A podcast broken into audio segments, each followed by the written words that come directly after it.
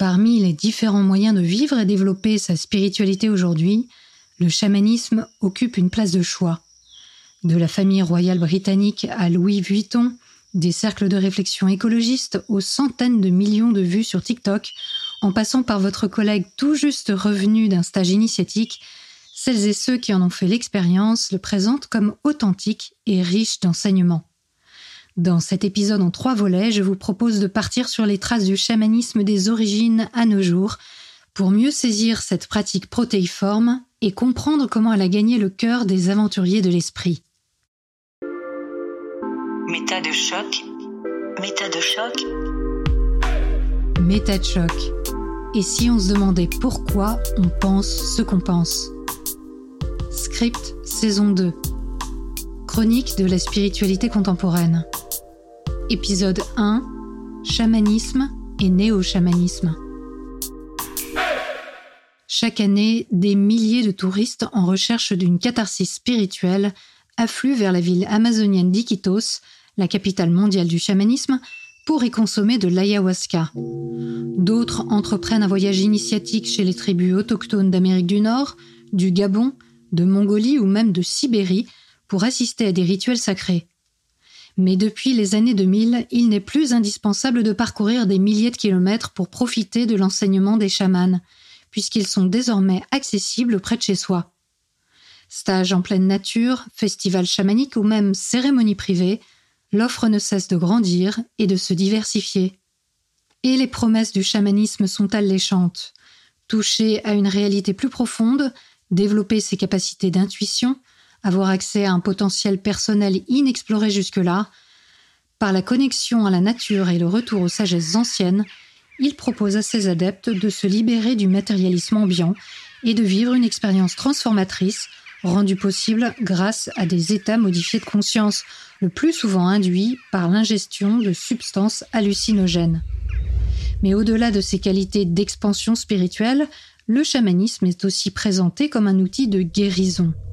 Beaucoup de personnes y font appel pour dépasser des traumatismes, une dépression, un deuil ou une addiction.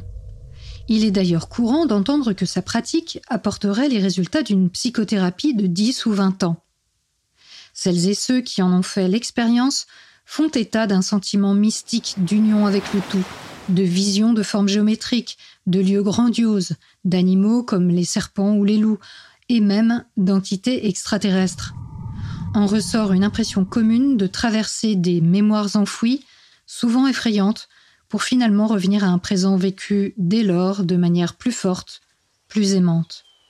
Cet intérêt pour une spiritualité de nettoyage, de reconnexion à la nature, à sa propre nature, et de retour à une sagesse primordiale dont le monde moderne nous a détournés, rejoint les fondamentaux de l'ésotérisme New Age, né à la fin du XIXe siècle et dont je retraçais l'histoire dans la saison 1 de ses chroniques. Considéré comme une voie pure vers l'éveil, le chamanisme incarne la religion non dévoyée, ni dogmatique ni moralisatrice, et plus que jamais d'actualité, puisqu'elle porte en son sein le culte très écologique de la terre-mère. Mais regardons plus concrètement en quoi consistent ces différentes pratiques.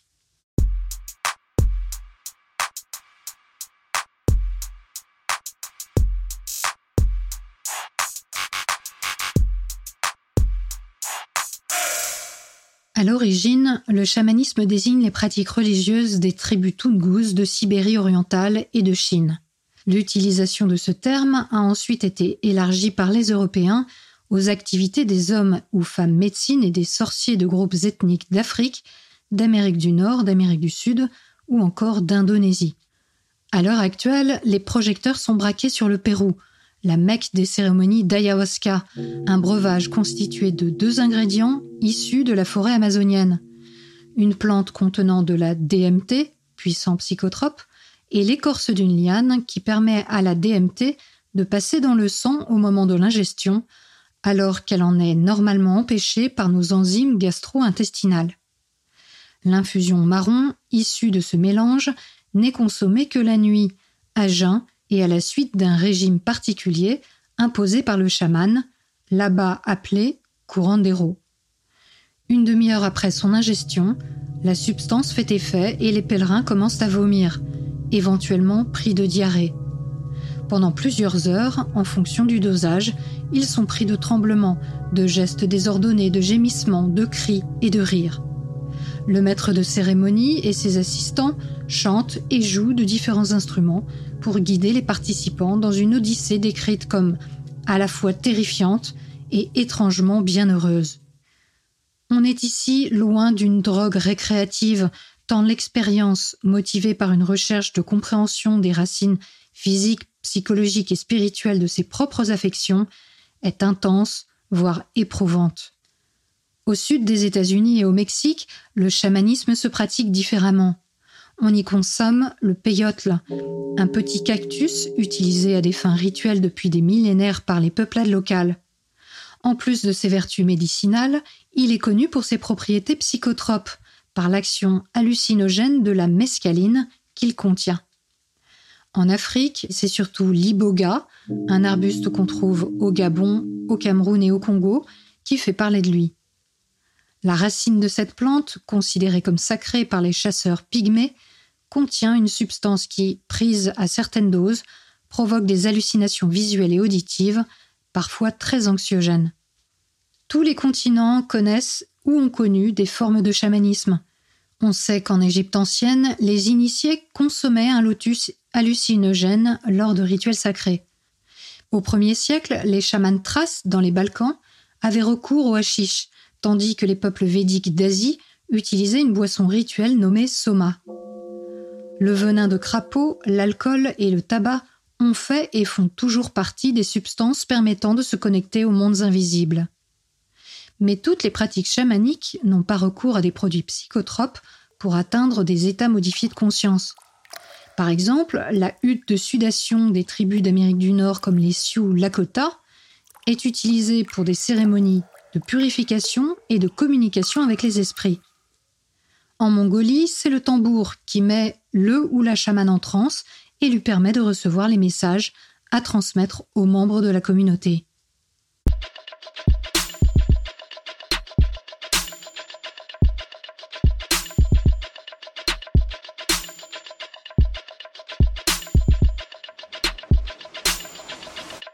Le terme générique de chamanisme est communément utilisé par les chercheurs en études des religions pour désigner une vision animiste du monde dans laquelle un intermédiaire particulier fait le lien entre le monde visible et les dieux ou les esprits.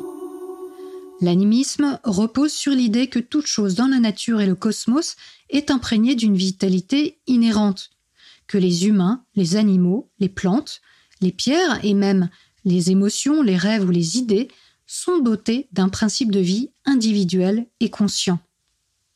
Les chercheurs émettent l'hypothèse que cette forme de religion élémentaire, caractérisée le plus souvent par des rituels autour de la chasse, serait née d'un besoin de déculpabiliser les chasseurs, de prendre la vie des animaux sans rien en échange. Dans la tradition des peuples indigènes, le statut de chaman s'impose à une personne, soit par l'héritage, soit après l'expérience d'un traumatisme. Le parcours d'initiation qu'elle devra suivre implique souvent la peur et la douleur dans une lutte pour surmonter les forces malveillantes et le chaos. Entrer dans des états modifiés de conscience devient alors son métier, entre guillemets, toujours au service de la communauté. Le ou la chamane est à la fois guérisseur, prêtre et magicien. Les outils à sa disposition sont l'hypnose, le ventriloquisme, les tours de passe-passe et surtout la transe. Cette dernière peut être atteinte par la danse, la musique, le jeûne, la méditation, la mortification du corps, la prise de drogue et ou l'auto-hypnose. C'est donc dans un état extatique que l'âme du chaman navigue dans les cieux et les mondes souterrains. Ces voyages sont perçus comme très dangereux et ne peuvent être affrontés que grâce à une sérieuse initiation et l'aide d'esprits protecteurs. En pratique, l'objectif premier est de maintenir l'équilibre cosmique entre le monde visible et le monde invisible. Le chaman soigne aussi les âmes perdues et agit en psychopompe, c'est-à-dire qu'il accompagne les esprits des morts vers le monde souterrain. Il peut aussi faire de la divination pour localiser des objets ou animaux perdus et contrôler les phénomènes naturels comme la pluie. les colonisateurs, quand ils y ont été confrontés, ont qualifié les états modifiés de conscience de ces cérémonies de conduite sauvage. Puis, au XIXe siècle, ces comportements ont été considérés comme des signes de maladie mentale ou nerveuse, et nommés trans. C'est cette pathologisation qui est à l'origine de la forte dévalorisation du chamanisme. Mais comment cette idée est-elle apparue? À cette époque, en Sibérie, plus la colonisation avançait et plus les colonisés utilisaient leurs rituels pour préserver leur identité. Comme justification auprès du colonisateur, il disait y avoir recours pour se guérir. C'est de là que vient la notion thérapeutique de cure chamanique, qu'on retrouve d'ailleurs dans le terme curandero en Amérique du Sud. Il est intéressant de constater que cette mutation des rituels chamaniques en outils de guérison est en fort contraste avec les chamanismes qui n'ont pas subi la même oppression. En Corée du Sud, par exemple, son objectif premier est de donner aux consultants de la chance en affaires, en amour, aux examens ou aux élections. Un même utilitarisme se retrouve d'ailleurs dans le chamanisme mongol, qui permet éventuellement de remettre la main sur ses lunettes ou de trouver un mari. Clairement ici, on ne cherche pas la vérité, mais plutôt à régler des problèmes individuels et collectifs d'humains qui tentent d'avoir prise sur le réel. En réalité, l'image que nous nous faisons de rituels chamaniques ancestraux est largement battue en brèche par le fait que la plupart des pratiques actuelles ne sont pas fidèles aux traditions originelles, soit parce qu'elles sont passées dans l'oubli, soit parce qu'elles ont évolué au gré des besoins des gens qui les pratiquaient. Déjà au début des années 90 en Russie, un chamanisme totalement revisité, que l'on peut qualifier de néo-chamanisme, était proposé sous la forme de représentations théâtrales pour répondre au tourisme chamanique naissant, mais aussi et surtout pour permettre aux peuples vivant proches du cercle arctique de cultiver une identité ethnique quasiment anéantie par des siècles de religion orthodoxe et d'athéisme communiste. Un autre exemple frappant de métissage chamanique est à trouver au Brésil, avec l'église Santo Daime qui mêle christianisme et consommation d'ayahuasca. Cette religion, qui fait aujourd'hui partie intégrante du paysage chamanique contemporain, est née au début du XXe siècle de la rencontre en pleine jungle amazonienne entre des curanderos et des ouvriers brésiliens venus travailler à l'extraction du caoutchouc. Au Pakistan, en Inde et au Bangladesh, à l'heure actuelle, des chants soufis sont interprétés par des officiants en transe pour une assemblée qui leur jette de l'argent. Enfin, je ne résiste pas à l'envie d'évoquer la radicale mutation qu'a subi le chamanisme zoulou en Afrique, avec la mondialisation et l'apparition des outils numériques. De nouveaux discours religieux sont apparus récemment, mettant en scène, vidéo à l'appui, des rêves, des visions et des douleurs extrêmes consécutives à des abductions extraterrestres.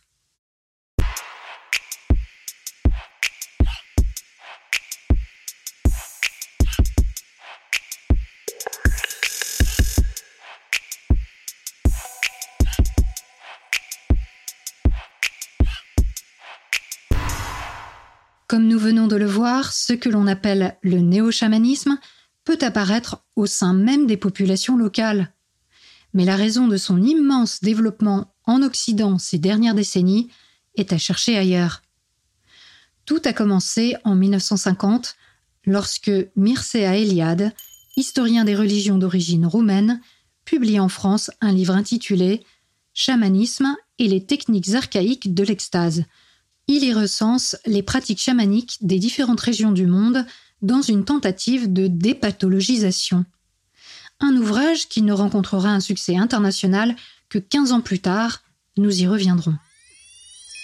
En parallèle, dans les années 60, un certain Carlos Castaneda, jeune étudiant en anthropologie à UCLA en Californie, publie son premier livre relatant sa rencontre initiatique avec Don Juan, un sorcier yaqui du Mexique.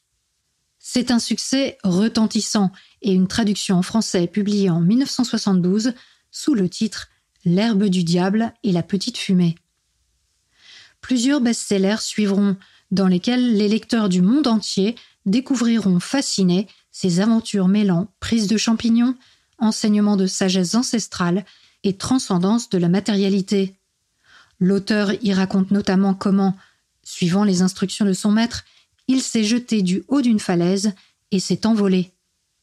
Castaneda s'inscrit parfaitement dans la culture de libération individuelle de son temps et fait même la couverture du Time Magazine en 1973.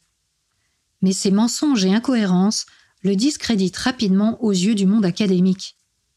D'autre part, son narratif est fondé sur la prise de drogue hallucinogène, ce à quoi ne peut pas adhérer la population majoritairement chrétienne d'Amérique et d'Europe.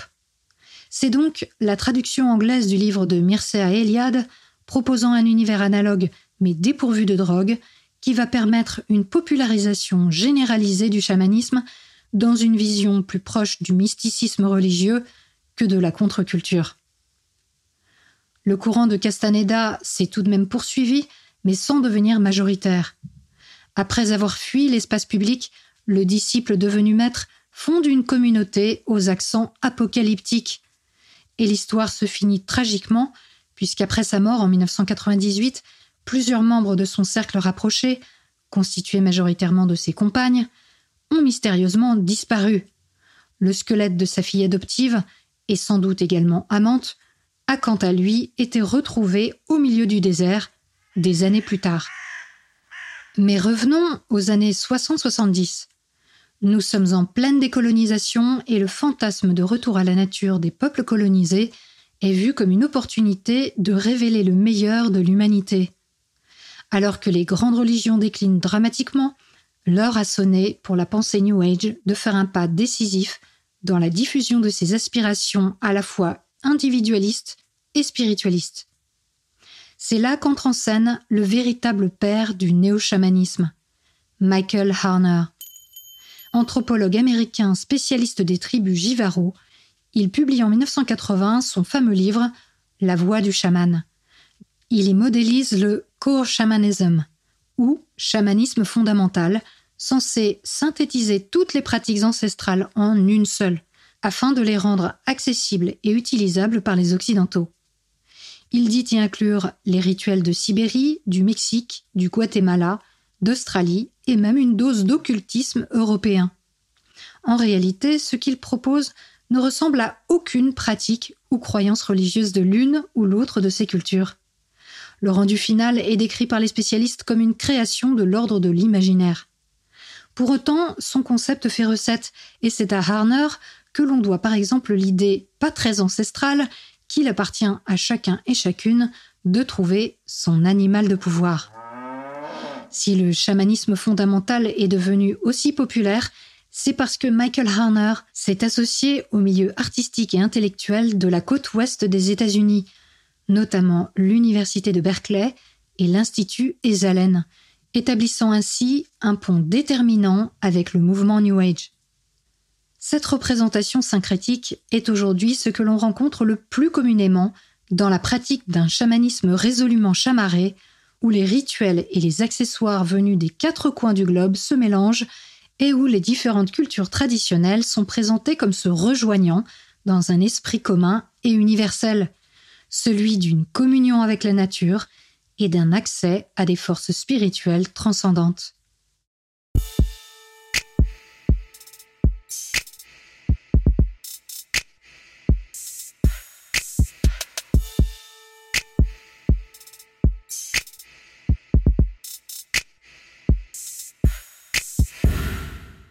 Le plus extraordinaire dans cette histoire, c'est l'impact qu'a eu ce chamanisme fondamental sur les tribus indigènes elles-mêmes. Un exemple. Soucieux d'aider les peuples autochtones du Canada à sortir d'un alcoolisme endémique, un psychiatre de Vancouver s'est rendu compte du fait que réintroduire des danses rituelles pendant les longs mois d'hiver réduisait drastiquement la consommation d'alcool. C'est ainsi qu'à cette époque, ont été créées des cérémonies dans les réserves de Colombie-Britannique que les touristes en quête d'authenticité millénaire ne manqueront pas de penser parfaitement ancestrales. Du côté du Pérou, les années 80 et 90 ont vu fleurir plus de 100 centres de retraite à l'ayahuasca dans la ville d'Iquitos et sa périphérie. Des lieux spécifiquement créés pour répondre au tourisme chamanique et qui posèrent les fondamentaux d'une véritable industrie n'importe quel local peut bien évidemment se présenter comme courant des roues. Jusque-là, la Sibérie avait été épargnée, mais c'était sans compter sur le fait que Michael Harner, profitant de la chute du rideau de fer, décide de se rendre en Yakoutie pour assister à un congrès sur le chamanisme. L'événement ayant été ouvert par le gouvernement, les chamans traditionnels ne font pas le déplacement. En revanche, une génération spontanée émerge. Certains fonctionnaires du régime déchu, n'ayant plus de travail, voient dans cette activité plébiscitée par les Occidentaux un terrain de reconversion professionnelle. Et voilà qu'au début des années 90, Michael Harner décide de nommer une poignée de chamans sibériens, trésors vivants du chamanisme, braquant ainsi les projecteurs sur la région. Alors que ce chamanisme était voué à disparaître à cause des persécutions, de l'éducation et d'une économie en pleine mutation, des personnes parmi les plus éduquées du bloc soviétique, comme des thésards en littérature ou en ethnologie, ont entrepris de reconstituer des rituels sur la base de textes du XIXe siècle qui décrivaient des pratiques en réalité déjà très modifiées par la conversion à la religion orthodoxe. Certains d'entre eux firent, on sans doute, des séjours réguliers en Californie. Depuis, des chamans toujours plus nombreux se disputent âprement le marché sibérien en créant des associations, sortes de syndicats professionnels, pour accueillir les touristes. Afin de s'adapter à une clientèle principalement russe, mais aussi autrichienne et italienne, l'innovation va bon train. Les néo-chamans introduisent des rituels pendant lesquels ils fouettent le dos de leurs clients ou leur crachent de la vodka à la figure. La communication avec les esprits s'efface pour laisser place à des notions comme la bioénergie ou l'aura. Au milieu de tout ce foisonnement, un élément presque anecdotique pourrait passer inaperçu. Suivant la loi de la Fédération de Russie, les syndicats de chamans doivent être enregistrés, chacun auprès du ministère de la Justice de l'État autonome auquel ils se rattachent. Que se passe-t-il alors pour les ethnies qui ne sont pas représentées par un État autonome? Eh bien, elles ne peuvent pas créer d'association pour accueillir les touristes. Et dans ces régions, on ne trouve tout simplement plus de chamans.